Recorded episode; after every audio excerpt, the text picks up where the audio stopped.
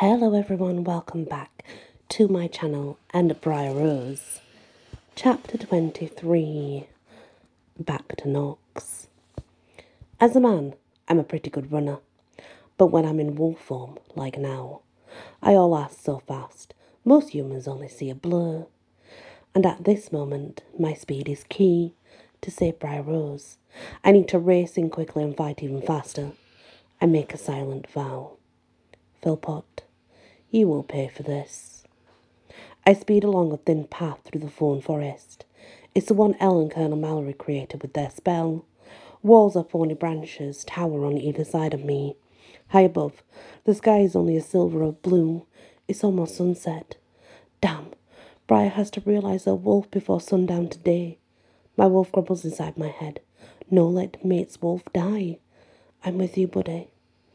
As I race along, my wolf sharp hearing picks up a man's voice. It's too low to make out the exact words, but the tone is unmistakable. It's Philpot. What a tool that guy is. Who would have thought that someone like him would grab Bry? Some small part of me wonders if Philpot could be more than what he seems, but I quickly dismiss it. Bry's known Philpot for years. He'd have to be some kind of mastermind to hide another identity for that long.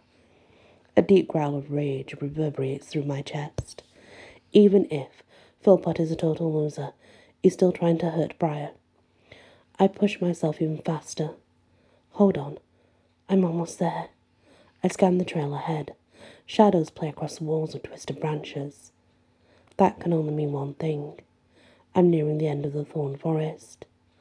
Adrenaline courses through me. I'm aware of a new scent. It's a perfect mixture of cinnamon, honey, and sunshine. It's bright. Fresh adrenaline hits my bloodstream. I take another turn on the trail. Suddenly, a column of light appears before me, marking the end of the passageway. So close. I leap through the break in the wall and onto a huge courtyard. Courtyard. The Thorn Alarm stands nearby. A square courtyard stretches before the old hotel.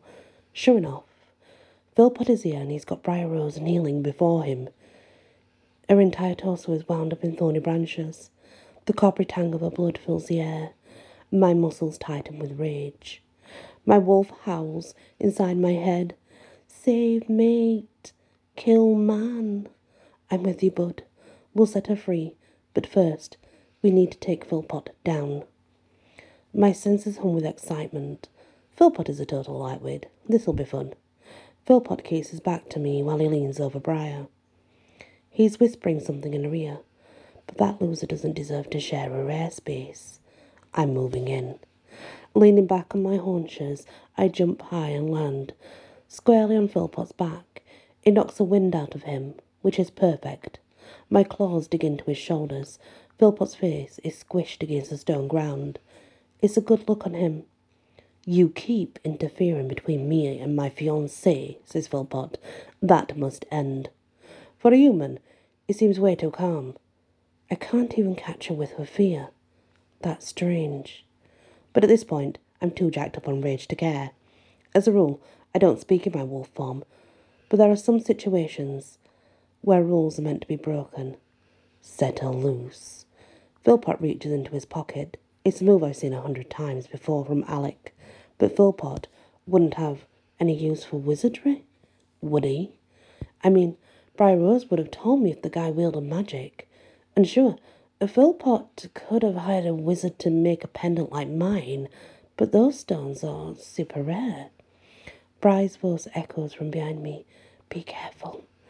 Philpot is really Jules. He can wield all three types of magic. Her words smell like truth and terror. The realization hits me like a fist.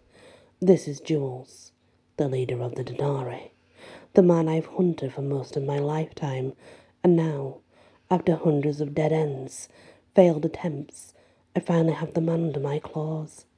I dig my talons in deeper. A mixture of rage and satisfaction heats my chest. Why, hello, Jules. Strange outfit you're wearing. Dressed up for something special. Get off of me this instant! He twists under my claws. These things are long as knives and pin him in place. I hear you have some magical powers to show me. Let's see them. The guy could only do fairy or wizard magic if he could move his arms. That's not happening, and I'm pumping so much alpha power at the man, there's no way he could shift right now. Bryar Rose is crazy. I found her like this and was trying to free her. Every word you speak reeks of lies. All of a sudden, Jules explodes into his wolf form. I'm knocked backward. What the hell? For a moment, I can only stare at Jules' wolf. His animal is huge, but that's not what really shocks me. Jules' coat is a patchwork of different shades and lengths of fur. It's like he's sewn together many different wolves into one. Bryar's words ricochet through my mind. He can wield all three types of magic. My mind races through this information. Denari have no magic. The few times we run across a wizard or a fairy who turned into Denari, their powers were totally gone. And even then, Denari only consume regular humans as a rule. But suppose Jules went after Magicorum. My stomach twists. If Jules ate the flesh of the Magicorum, it might gain some of their powers. It's possible. I stare at the patchwork of fur on Jules' wolf. Rage heats my bloodstream. It's more than possible. That's exactly what Jules did. Sometimes, when I'm in my wolf form, I can be a little slower at logic, but at this moment, there's no hiding the truth. Jules has been consuming Magicorum. He's been gaining our powers, and that means the Denari haven't been trying to wipe us out. They've been harvesting us for jewels. Wolf Jules lunges toward me. His speed is whip fast, but his movements are jumpy and uncoordinated. I can almost picture all the wolves he's consumed as they fight it out for dominance inside him. He must not spend a lot of time in this form. Good to know. Wolf Jules keeps speeding towards me, at the last moment, I growl and faint to one side. Wolf Jules scrambles to stop himself. Having trouble controlling your animal? I lower my voice. Or should I say animals? Wolf Jules lets out a rumbling growl that explodes into a series of ear-splitting barks. I wince, hearing how his voice is that of a hundred wolves crying out at once. Don't worry. It always takes a little magic to get them under control. A cloud of silver fairy dust appears around Wolf Jules' body. Pulses of red light appear inside the silver cloud. That settles it. He's using all three kinds of magic, just like Bryar Rose said. Wolf Jules barks once more. The sound is almost deafening, especially to my wolf's hearing. It's also more unified. He's getting his wolves under control. Everything just got a lot tougher. Wolf Jules sniffs the air, and I know he can scent out my concern. You're afraid. Warden for shifters, well you should be. I will destroy you. There's no escape. No escape. Those two words echo through my mi- mind.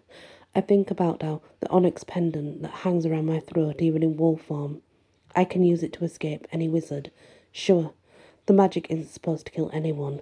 That said, as long as this spell includes my escaping, I'm sure I can throw a little death into the mix. And Jules definitely needs to die. Out of the corner of my eye, I see Bryar shifting against the thorny cords that bind her. A glint of metal shines by her side. She's got a weapon. That's my girl. The blade shimmers as it saws away. A second later, she manages to get her arms free as well. Smart mate, says my wolf. Jules' attention is fixed on me, and I like it that way. If he sees Bry, he'll just trap her again, and Bryar must get away. I raise my voice. Your threats are nothing. You're weak. I'm the greatest warrior in history. I sent the tang of his wounded ego from across the courtyard. You're not a coward. Prove it. Fight me in your wolf form. Make it a fair battle. I tilt my head.